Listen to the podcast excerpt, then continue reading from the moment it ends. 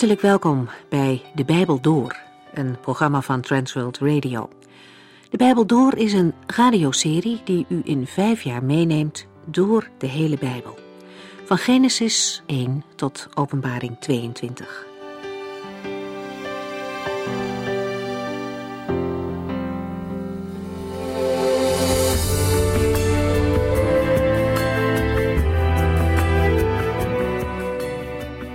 We lezen vandaag verder in het Bijbelboek Openbaring.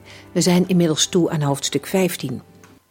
Het vorige hoofdstuk eindigde met het binnenhalen van de oogst, een beeld van de mensen op aarde. Er worden twee visioenen beschreven die dezelfde opbouw hebben. Beide visioenen beginnen met een hemelse figuur die een scherpe sikkel heeft. Vervolgens komt er een engel uit de hemelse tempel die opdracht geeft om de oogst binnen te halen, wat dan ook gebeurt. Inhoudelijk gaat het echter om twee totaal verschillende oogsten. De eerste keer worden de gelovigen door de mensenzoon verzameld. Hier wordt een beeld van de graanoogst gebruikt. Het tweede visioen beschrijft het bijeenverzamelen van de ongelovigen door een engel met het beeld van de druivenoogst. De mensenzoon die de gelovigen verzamelt is Jezus Christus zelf, niet een engel. De Heer Jezus komt terug op een witte wolk. In of met de wolken is een vast element in de beschrijving van de wederkomst. Zeer beknopt beschrijft Johannes hoe de mensenzoon de opdracht om te oogsten uitvoert. Hoe en onder welke omstandigheden dat gebeurt, wordt niet beschreven, en ook het dorsen en wannen na de oogst komt niet aan de orde. Hierdoor krijgt alleen het positieve aspect van het laatste oordeel aandacht. Dan komt er opnieuw een engel uit het hemelse heiligdom tevoorschijn.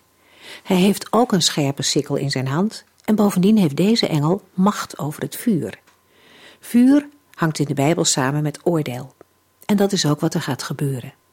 De engel verzamelt de ongelovigen en treft de voorbereidingen voor het oordeel, dat hier wordt vergeleken met druiven die in een wijnperskuip geperst worden. Al in het Oude Testament wordt het oordeel van God vergeleken met het treden van de wijnperskuip. Vanaf deze gebeurtenissen lezen we nu verder in Openbaring hoofdstuk 15.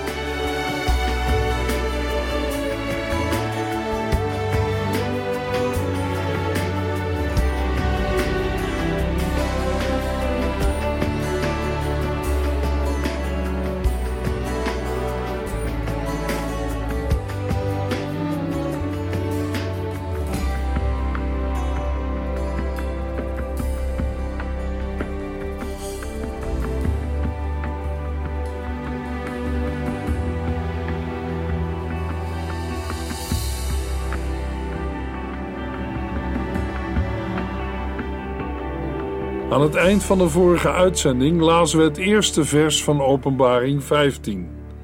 We gaan er deze uitzending mee beginnen. Openbaring 15, vers 1. Ik zag nog een indrukwekkend en wonderlijk teken in de hemel.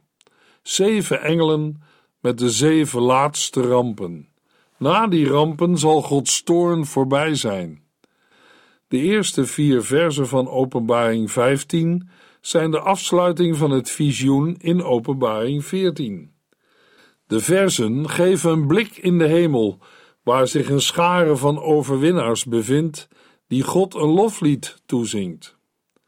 Mogelijk is vers 1 bedoeld als een soort opschrift of resume, waarin dat wat volgt kernachtig wordt samengevat. Bij de zeven schalen van Gods toorn die in Openbaring 15 en 16 worden beschreven, zullen we moeten denken aan de voltrekking van het oordeel van de zevende bazuin.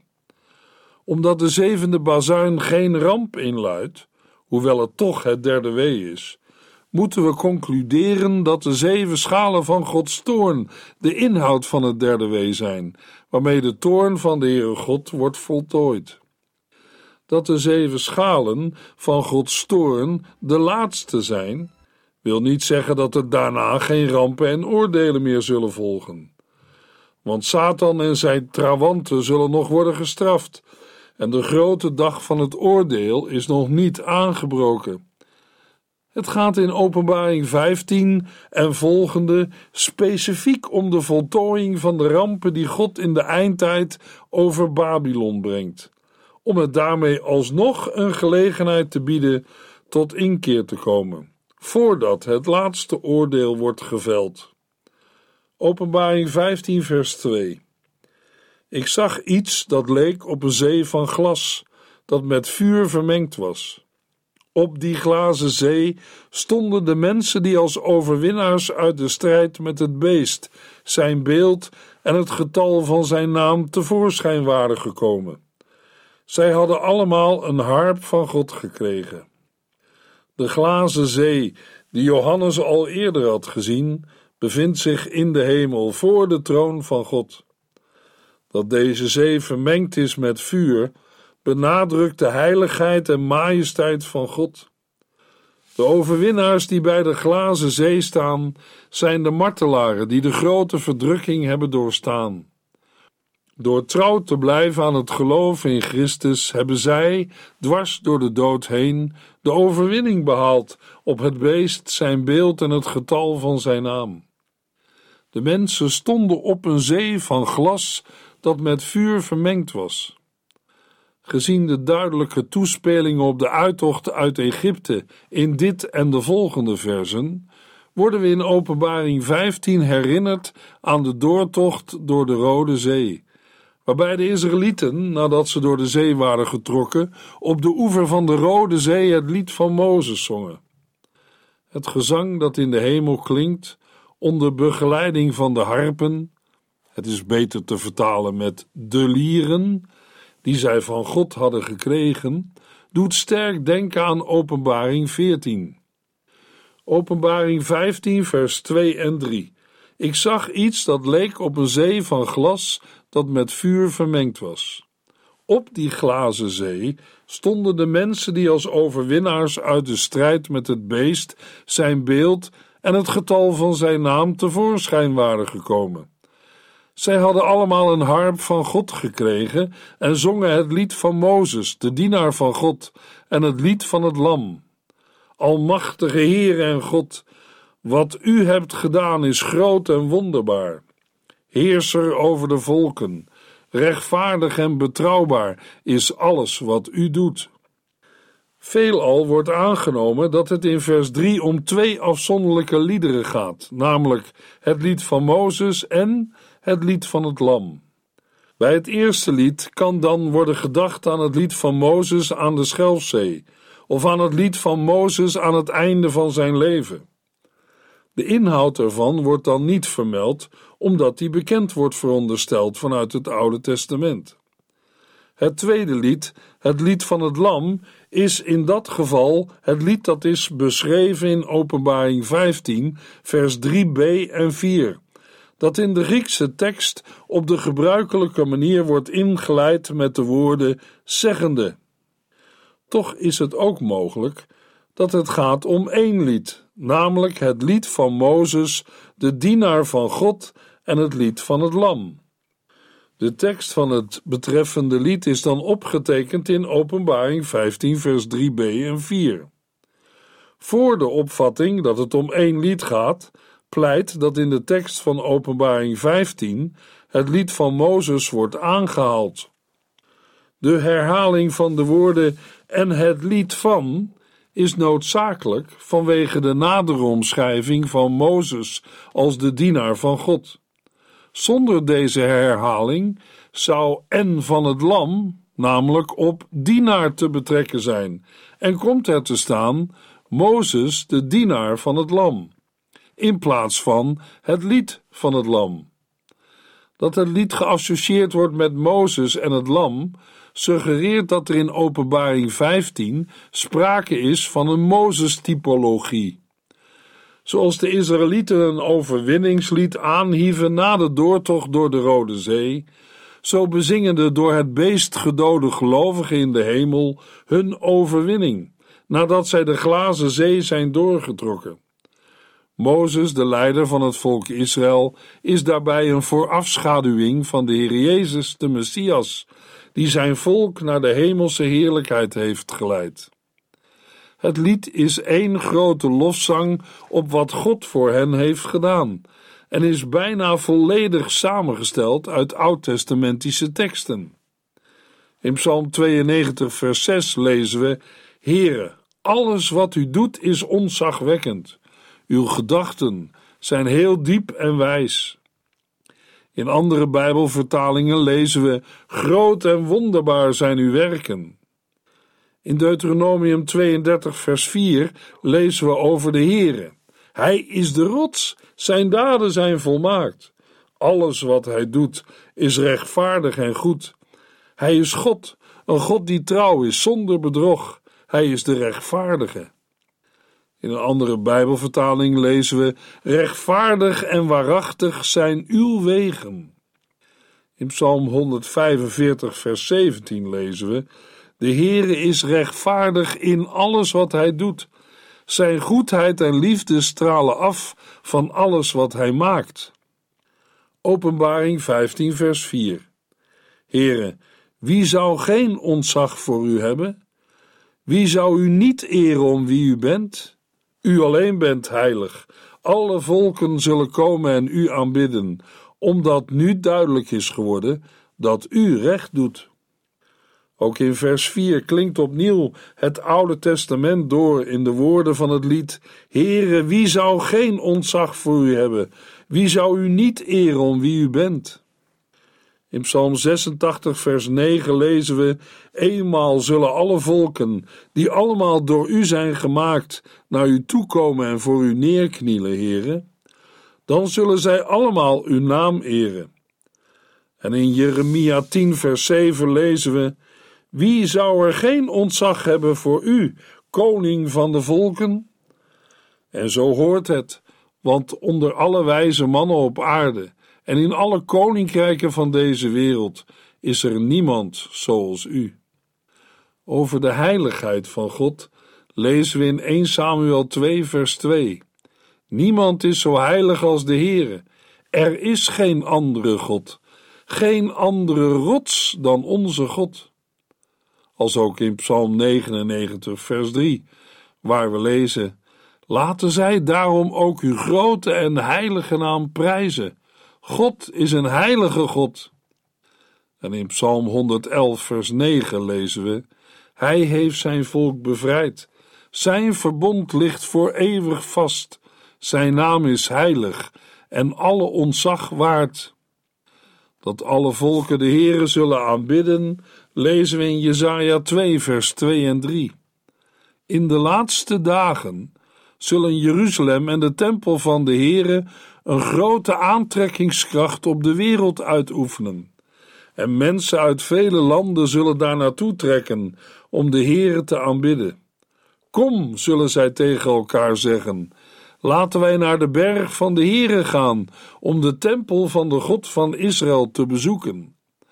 Hij zal ons leren hoe wij moeten leven en wij zullen hem gehoorzamen.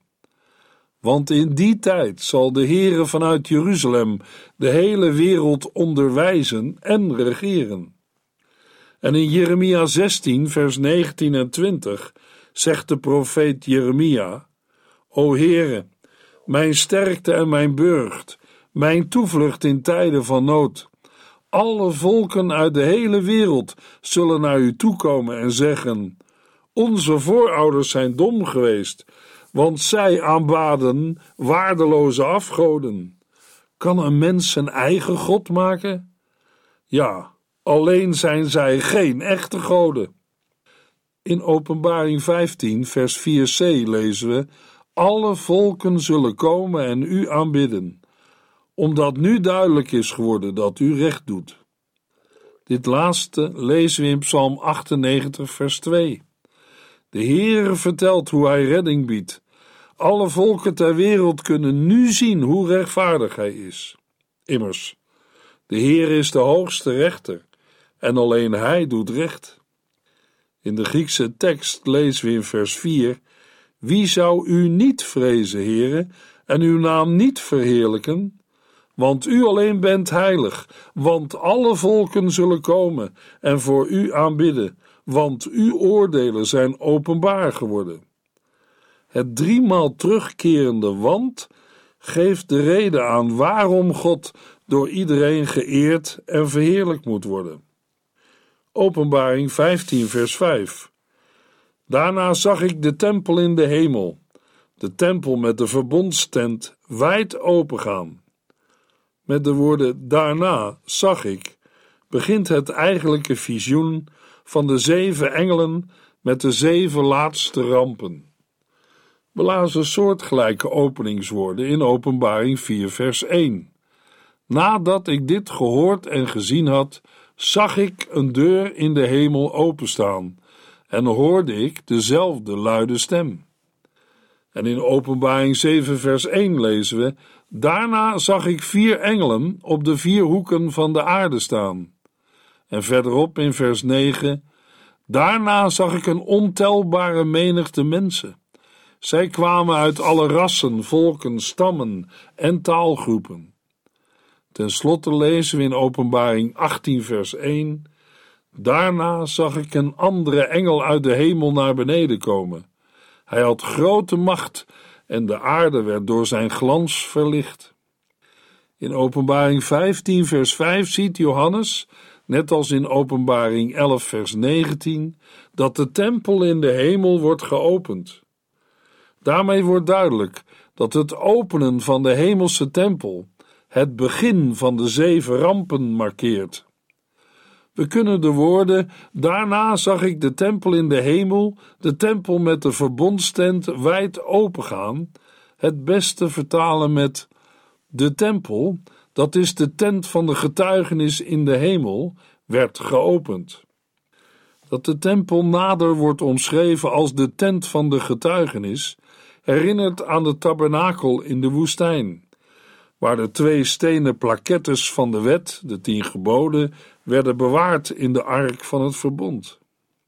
In Handelingen 7, vers 44 tot en met 50 lezen we: In de woestijn hadden onze voorouders de tabernakel, met daarin Gods wetten. Mozes had die tabernakel in opdracht van God gemaakt, volgens het voorbeeld dat hij had gezien. Later werd die tent door ons volk hier gebracht. Dat gebeurde toen het onder leiding van Jozua het land had ingenomen en alle inwoners eruit had verjaagd. Ons volk heeft de tent bij zich gehad tot in de dagen van David, een man die bij God in de gunst stond. David vroeg of hij voor God een huis mocht bouwen, een vast onderdak te midden van het volk van Israël. Zijn zoon Salomo bouwde een huis voor God, maar de Allerhoogste God woont niet in een gebouw dat door mensen gemaakt is. Door de profeet Jezaja zei hij: De hemel is mijn troon en de aarde is mijn voetenbank. Wat voor tempel kunt u dan voor mij bouwen, die mij tot een huis zou kunnen zijn om daarin te wonen? Ik heb de hele wereld gemaakt. We lazen in Openbaring 15, vers 5: Daarna zag ik de tempel in de hemel, de tempel met de verbondstent, wijd opengaan. Dat de hemelse tempel zo wordt beschreven, spreekt van Gods duurzame verbond met zijn volk en zijn ethische eis aan de mensheid. Openbaring 15, vers 6. De zeven engelen met de zeven rampen kwamen naar buiten. Ze hadden blinkend witte kleren aan en droegen een gouden band om hun borst. De beschrijving van de zeven engelen die uit de tempel, dat wil zeggen uit de onmiddellijke tegenwoordigheid van God tevoorschijn komen, doet denken aan de indrukwekkende verschijning van Christus als de mensenzoon in Openbaring 1 vers 13, waar we lezen: En daartussen stond iemand als een mensenzoon hij droeg een lang kleed dat tot op zijn voeten hing en had een gouden band om zijn borst. Linnen gewaden werden in Israël gedragen door priesters. En vaak wordt de hemelse verschijning van engelen zo omschreven. Bij de zeven schalen van Gods toorn, die in Openbaring 15 en 16 worden beschreven, zullen we moeten denken aan de voltrekking van het oordeel van de zevende bazuin. Het is gelijk aan het derde wee, dat in Openbaring 10 en in Openbaring 11 wel is aangekondigd, maar niet werd uitgevoerd. De beschrijving werd namelijk onderbroken door Openbaring 12, 13 en 14. Omdat de zevende bazuin geen plaag inluidt, maar wel het derde wee is, moeten we concluderen dat de zeven schalen van Gods toorn de inhoud van het derde wee vormen. Met deze zeven schalen van Gods toorn wordt Gods toorn voleindigd. De zeven rampen zijn de laatste rampen, omdat we in Openbaring 15, vers 1 lazen: Na die rampen zal Gods toorn voorbij zijn. Maar dat wil niet zeggen dat er daarna geen rampen en oordelen meer zullen volgen. Het gaat onder andere in Openbaring 15 specifiek om de voleinding van de rampen die God in de eindtijd over Babylon brengt, om het daarmee alsnog een gelegenheid te bieden tot inkeer te komen, voordat het laatste oordeel wordt geveld. Openbaring 15, vers 7. Een van de vier levende wezens gaf elk van de engelen een gouden schaal, vol met de wraak van God, die eeuwig leeft. Een van de vier levende wezens overhandigt aan elk van de zeven engelen een gouden schaal met daarin de wraak van God, om die uit te gieten over de aarde. In Openbaring 5, vers 8 lazen we ook over gouden schalen, maar die zijn niet te vergelijken met de gouden schalen uit Openbaring 15. Die gouden schalen staan in schril contrast met de gouden schalen uit Openbaring 5, vers 8 waar de vier levende wezens en de 24 ouderlingen elk een gouden schaal met reukwerk hebben. In Openbaring 5, vers 8 gaat het over het heerlijke reukwerk van de gebeden van de gelovigen. Maar in Openbaring 15, vers 7 gaat het over de engelen met gouden schalen vol met de wraak van God. Daarbij gaat het niet om de wraak van zomaar iemand, maar van God die eeuwig leeft. Dat de Heere voor altijd en eeuwig leeft, lazen we ook in Openbaring 4 vers 9. Die vier levende wezens eren, prijzen en danken Hem die op de troon zit en die voor altijd en eeuwig leeft. Openbaring 15 vers 8 Toen werd de tempel gevuld met rook als teken van Gods heerlijkheid en macht. Niemand kon de tempel binnengaan totdat de zeven rampen van de zeven engelen voorbij waren. De tempel werd helemaal gevuld met rook, als een zichtbare manifestatie van Gods heerlijkheid en macht. Zijn heilige toorn zorgde ervoor dat niemand het heiligdom, de tempel, kon binnengaan.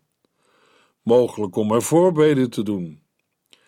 De situatie doet denken aan de wolk die de tent van de ontmoeting in de woestijn bedekte, zodat Mozes er niet kon binnengaan.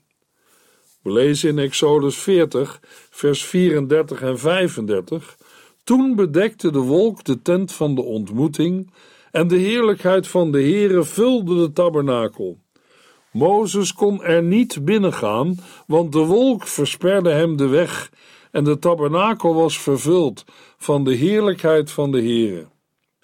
Een ander voorbeeld lezen we bij de inwijding van de tempel van Salomo, waarbij de tempel vervuld werd met rook en de priesters vanwege de heerlijkheid van de Heere niet konden blijven staan om dienst te doen. 1 Koningen 8 vers 10 en 11 Terwijl de priesters terugkeerden uit het binnenste heiligdom, vulde een heldere wolk de tempel en daardoor konden de priesters niet meer de tempel in om er hun diensten te verrichten. De heerlijkheid en glorie van de Heere vulde het hele gebouw. De Heere daalt neer in een wolk die de tempel vervult. Deze ervaring is zo krachtig dat de priesters hun dienst niet meer kunnen vervullen. De aanwezigheid van de Heere is verborgen in een dikke wolk, zoals bij de Sinaï. Salomo herinnert eraan dat de Heere eerder verkoos om te verschijnen in een wolk. Nu de tempel voltooid is en de ark van het verbond erin staat, kan Salomo de Heere een koninklijk huis aanbieden. In 2 Kronieken 5 lezen we wat er gebeurde toen de ark van het verbond de tempel van Salomo werd binnengebracht.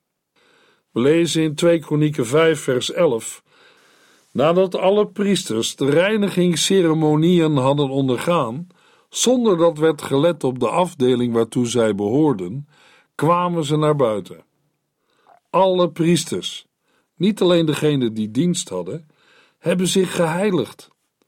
De Levitische zangers, met als voornaamste leden Asaf, Heman en Jedutum, staan klaar aan de oostkant van het altaar. Zij dragen heilige kleding. Daarnaast zijn er ook 120 priesters met trompetten, terwijl andere priesters cymbalen, citers en harpen bespelen. 2 Kronieken 5, vers 13 en 14. Het orkest en het koor prezen en dankten de Heere eenstemmig. Hun lofprijzing werd begeleid door trompetgeschal, het gerinkel van cymbalen en het luide spel van de andere muzikanten. Allen prezen en dankten de Heere. Steeds weer herhaalden zij de woorden: Hij is goed en zijn goedheid en liefde duren tot in eeuwigheid. En op datzelfde moment vulde de glorie van de Heere de tempel in de gestalte van een lichtende wolk, waardoor de priesters niet konden blijven staan en hun dienst moesten onderbreken. En verderop in 2 Kronieken 7 vers 1 tot en met 3 lezen we Nadat Salomo zijn gebed had beëindigd, flitste vuur vanuit de hemel naar beneden, dat de offers verteerde. En de heerlijkheid van de Heere vulde de tempel, zodat de priesters niet naar binnen konden. Alle mensen hadden het zien gebeuren en knielden met gebogen hoofd om de Heere te aanbidden en te danken. Zij riepen uit: Hij is goed en zijn goedheid en liefde duren tot in eeuwigheid. Zolang de zeven rampen woeden, zal de Heere God zich door niets of niemand laten afhouden van de uitvoering ervan. Dat lazen we al bij de aankondiging in Openbaring 10, vers 7. Van uitstel is geen sprake meer. Als de zevende engel op zijn bazuin blaast, zal God zijn verborgen plan uitvoeren, zoals hij zijn dienaren, de profeten, beloofd had. Daarover meer in de volgende uitzending.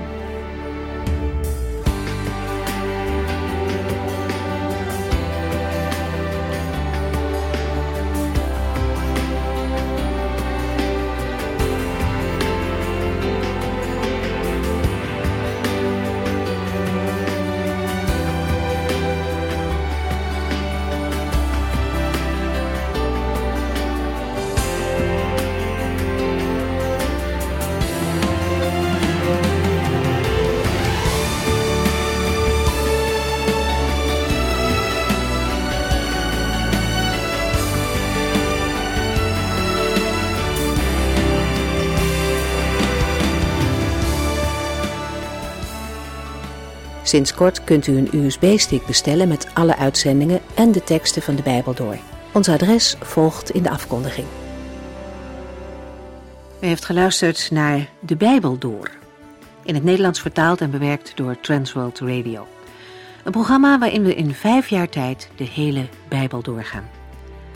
Als u wilt reageren op deze uitzending of u heeft vragen, dan kunt u contact met ons opnemen. Tijdens kantooruren kunt u bellen op 0342 47 8432. 0342 47 8432. Ook kunt u een e-mail sturen naar de Bijbel door at transworldradio.nl en natuurlijk kunt u ook via de post ons bereiken. TWR, postbus 371, postcode 3770, AJ in Barneveld. Dit programma werd gepresenteerd door Corweda en Ike André. Techniek was in handen van Odin van Woerdenkom. En namens ons allemaal bedanken we u van harte voor het luisteren.